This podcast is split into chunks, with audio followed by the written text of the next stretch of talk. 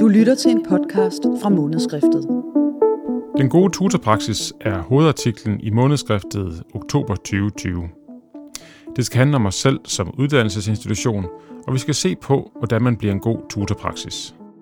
Helle Ibsen er praktiserende læge og er første forfatter til artiklen om den gode tutorpraksis, som du øvrigt også kan finde elektronisk på månedsskriftets hjemmeside bag login. Vi er taget en tur til Haderslev, hvor vi med udgangspunkt i artiklen her har taget en snak med Helle om den gode tutorpraksis og om forudsætningerne for det gode forløb. Helle har været praktiserende læge i 18 år og har på mange forskellige måder engageret sig i den lægelige videreuddannelse i almen praksis, hendes hjertebarn. Men først får hun lige lov til at præsentere sig selv. Jeg hedder Helle Ibsen, og jeg er praktiserende læge i det sønderjyske i Haderslev. Og øh, så har jeg igennem nogle år, jeg tror faktisk efterhånden det er en seks år eller sådan noget, også været øh, lektor tilknyttet den lægelige videreuddannelse i Region Syd. I den følgende snak vil vi berøre vigtigheden af den gode relation til sin uddannelseslæge. Vi skal tale om de fysiske rammer, om supervision og om hele lægehusets rolle i det gode forløb. Det handler egentlig om sådan at komme ombord i praksis. Øh, og det er mere end bare at blive introduceret. Det handler også om at få et tilhørsforhold, om at være en del af praksis, og om faktisk ret hurtigt at være i gang med selve arbejdet i praksis, så man føler, at her bidrager jeg, her har jeg en værdi, øh, og det jeg kan, det er også noget værd. Og hvordan foregår det rent konkret? Det foregår ved, at, at vi øh, har sådan meget fokus på de uddannelseslæger, der kommer. Hvor kommer de fra, og hvad har de med sig? Så I spørger simpelthen ind, hvem er, hvad er du for en person? Det gør vi øh, senest, når de starter, men næsten altid lykkes det at have haft dem på besøg på et introduktionsmøde for inden, så vi ligesom hører til, jamen, hvad interesserer du dig for, hvad kan du, hvilken afdeling kommer du fra? Og, øh, og, og hvis vi ved, den seneste uddannelseslæge, vi havde, han kom fra fra øh, en farmafdeling øh, med en tilknytning til det ortopædkirurgiske, jamen så er det jo øh, oplagt at sige til ham, jamen ved du hvad, der kommer en med en forstuet ankel, tager du ikke lige ham?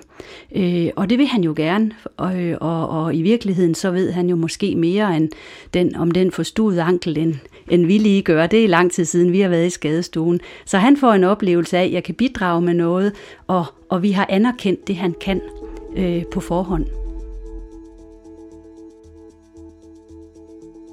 Relationen gør jo, at øh, rigtig meget kan lade sig gøre.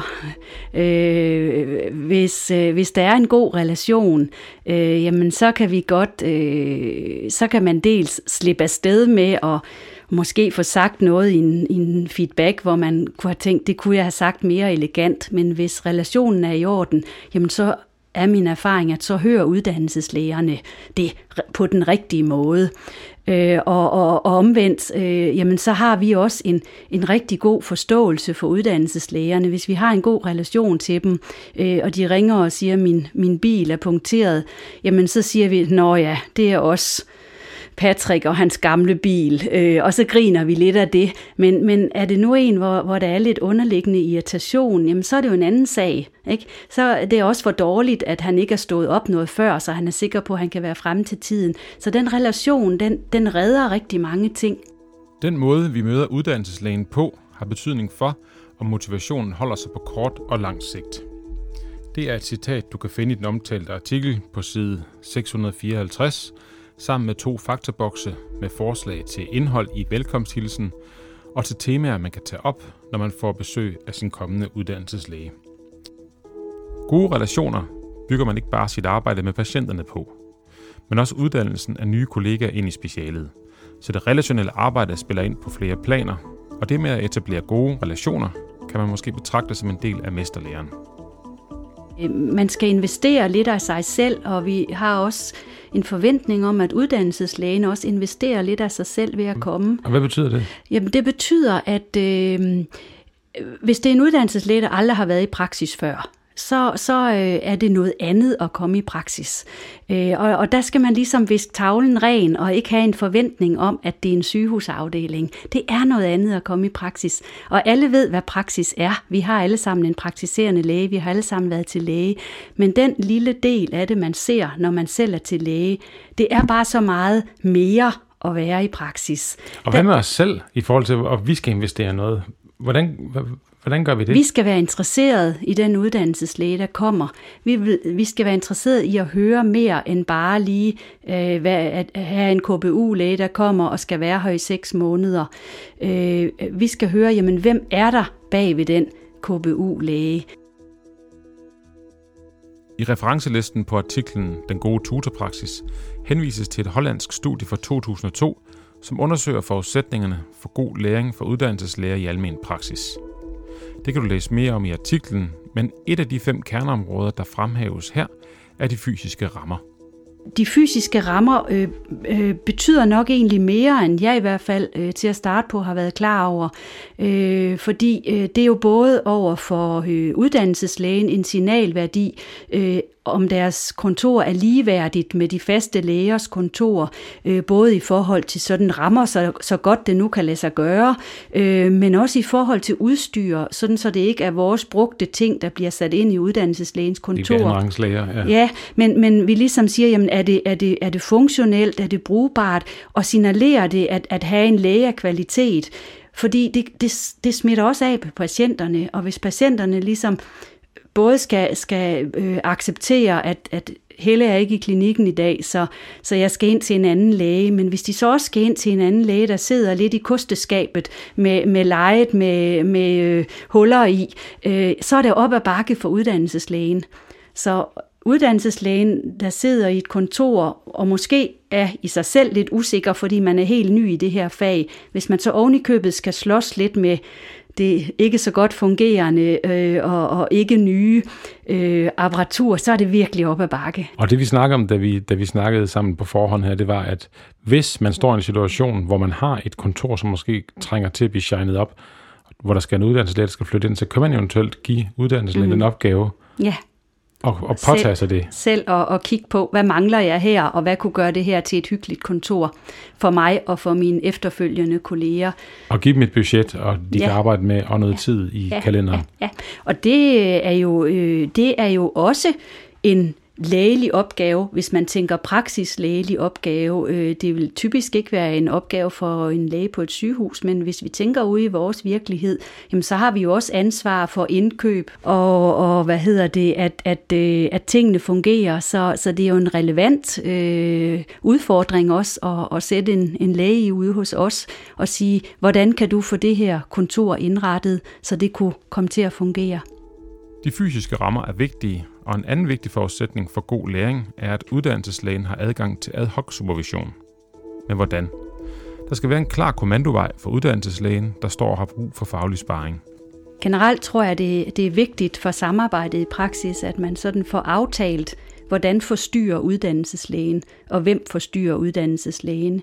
Og, og det må, må de faste læger i praksis finde ud af, jamen er det os alle, der kan forstyrres med hvem som helst, eller skal det helst være med vores egne kendte patienter, uddannelseslægen så kommer til den læge, der er øh, relevant i forhold til den aktuelle patient, øh, og så aftale lidt med uddannelseslægerne, øh, hvornår de skal forstyrre her og nu, og hvornår det kan vente.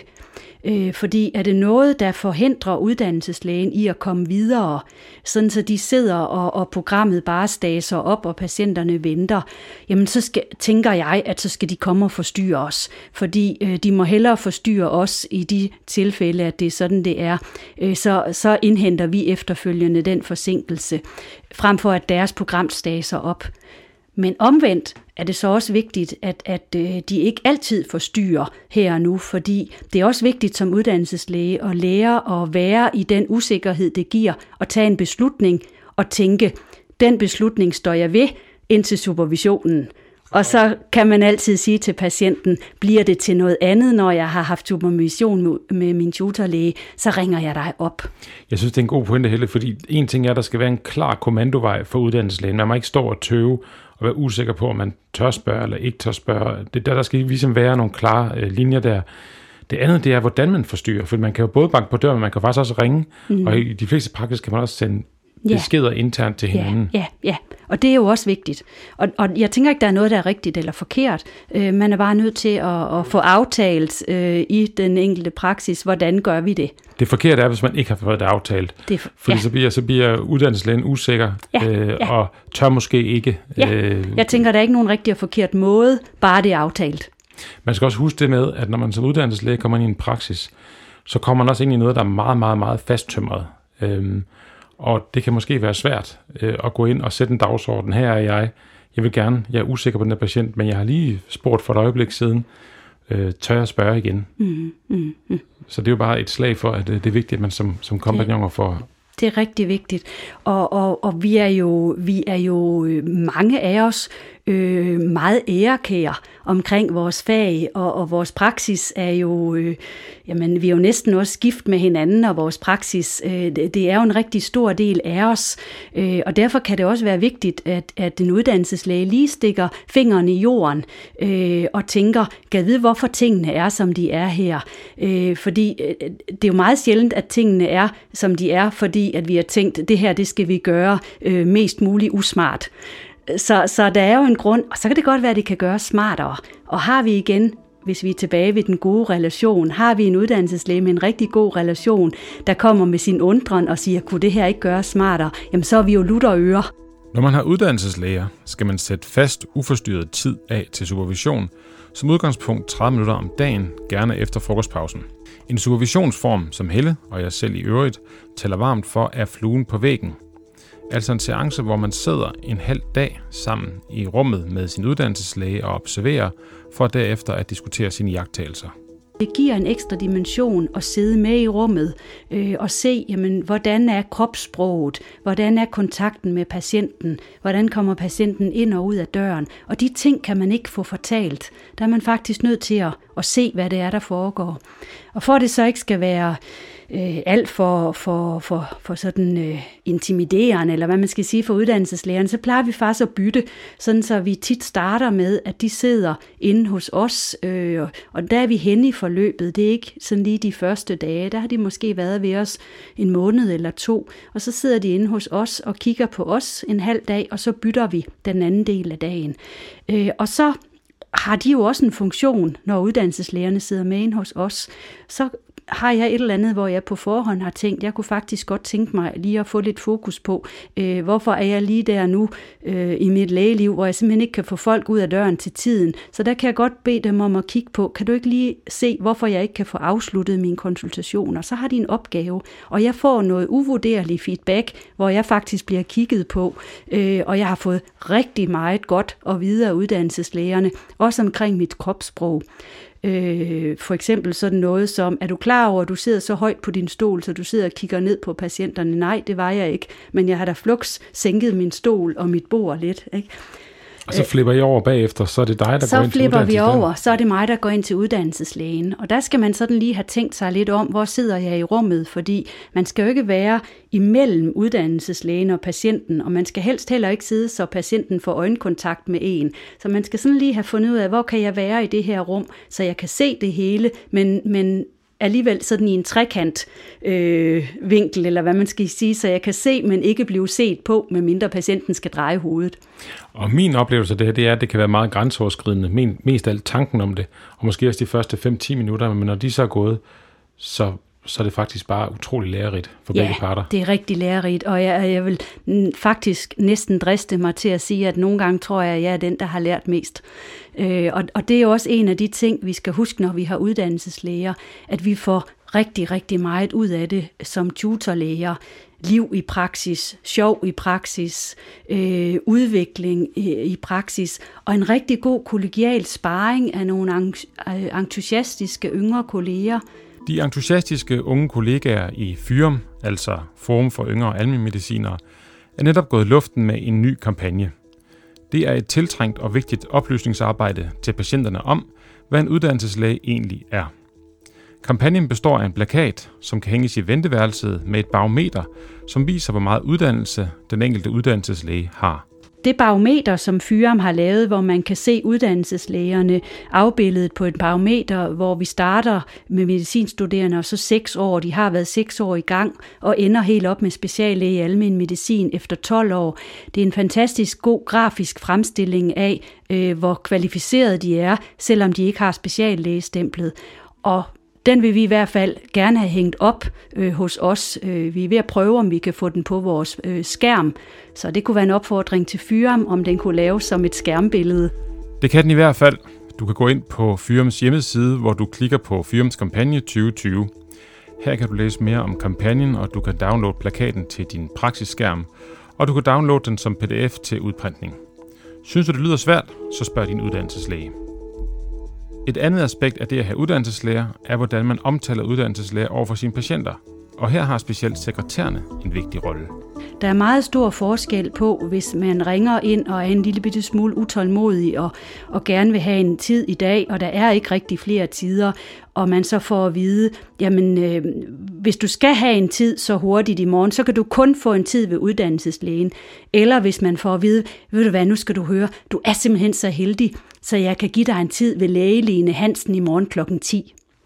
Der er forskel på, hvor tilfreds patienten er i den anden ende, men også hvilket niveau øh, eller hvilke, hvilke en, en stemning øh, konsultationen hos uddannelseslægen efterfølgende starter i, tror jeg. Så selv sprogliggørelsen i telefonen, det betyder at det ikke bliver en stor undskyldning, at det kun er uddannelseslægen. Det betyder utrolig meget. Og der er vi også lidt igen tilbage ved relationen og kendskabet, fordi øh, en uddannelseslæge, der indimellem lige stikker næsen ud til sekretærerne og, og hyggesnakker lidt øh, med dem, spørger lidt til dem, øh, bliver præsenteret helt, helt anderledes end en uddannelseslæge, øh, der, der ser forbi sekretærerne og tænker, jamen jeg er her for at lære at være læge. Det kan godt være rigtigt på en sygehusafdeling, der kan man lidt bedre slippe afsted med den, men hos os, der skal man altså indgå som en del af et team, som en del af et helhed. Og det vil sige, at man skal også have den gode relation til de andre personalegrupper. Og det er jo i virkeligheden en rigtig almindelig medicinsk kerneværdi, det der med at kunne etablere gode relationer, øh, men også i klinikken. Ja. Ikke kun til patienterne. Det er det, og hvis det er den vej, man vil, så kan det heller ikke nytte noget, at man ikke kan det. Hvad gør man, hvis man har en uddannelseslæge, som klogere, end man selv er? Det er de alle sammen øh, hvis man med klogere tænker, at de har styr på den øh, aktuelle øh, faglige, øh, hvad der står i medicinsk og kirurgisk kompendium, hvis det stadig er brugbare bøger. Øh, fordi vi er jo alle sammen, når vi lige er nyuddannet fra studiet, så er vi på vores max i forhold til faktuel boglig viden, øh, teoretisk viden, øh, og så går det ned ad bakke derfra. Så alle vores uddannelseslæger er på den front klogere, end vi er. Men så kan vi noget, de ikke kan.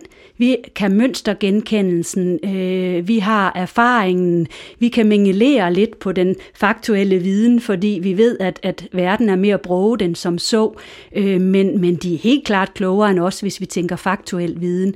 Men det er jo det, vi skal drage nytte af. Det man nok som uddannelseslæge og tutorlæge frygter allermest, er de dårlige forløb, hvor begge parter ender med at slide på hinanden. Det kommenterer Helle Ibsen på, og som en sidste krølle på vores samtale, så slår hun også her et slag for den gode relation. Øh, hvis der er kimen til et problem mellem en uddannelseslæge og en tutorlæge, eller mellem en uddannelseslæge og en, og en uh, tutorpraksis, øh, hvis det ikke bliver i talesat, så gærer det. Øh, og, øh, og, og jo, jo, jo større den gær, gærdej bliver, jo sværere kan den være at slå ned. Øh, så det er rigtig, rigtig vigtigt at få, få, få sat ord på. Og til at starte på, der tænker jeg, at man kan, ligesom uddannelseslægen kan komme med deres undren. Hvorfor gør I sådan? Jamen så kan vi også komme med vores undren. Hvordan kan det være, at og så, eller jeg har lagt mærke til, at du et hvad, eller andet. Hvad kan det typisk være problemer? Jamen tit er det jo sådan nogle små ting, som at øh, det, det, det er sådan det, jeg hører, som ikke er i tale sat med, jamen hvis den sidste patient er gået klokken kvart over tre, så siver uddannelseslægen, og så sætter øh, øh, sekretæren en ekstra patient på, og så sidder patienten og venter, og ingen ved, at uddannelseslægen er gået. Ikke?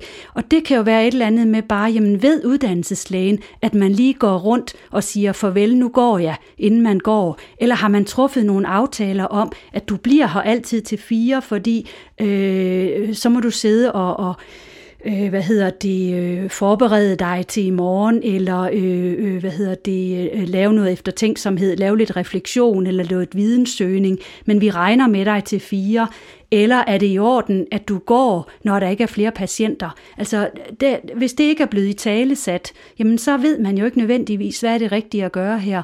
Og så kan man måske godt være i en praksis, hvor de faste læger, de måske går klokken halv fire, fordi nu er jeg færdig for i dag, og så, eller også så skal jeg noget, og så sætter jeg mig lige hjem og åbner computeren og ordner det i aften. Og hvis det ikke er i tale sat, at så er det altså sådan, man gør, jamen så kan uddannelseslægen jo også tro, jamen her siver vi klokken halv fire, hvis vi er færdige der, og egentlig gøre det i god tro. Og hvis det så ikke bliver i talesat, så er det sådan, det fortsætter, indtil den dag, hvor en eller anden eksploderer over, at det er da også for dårligt, du altid er her en halv time for kort. Det var praktiserende læge Helle Ibsen, som kom med nogle bud på den gode tutorpraksis anno 2020.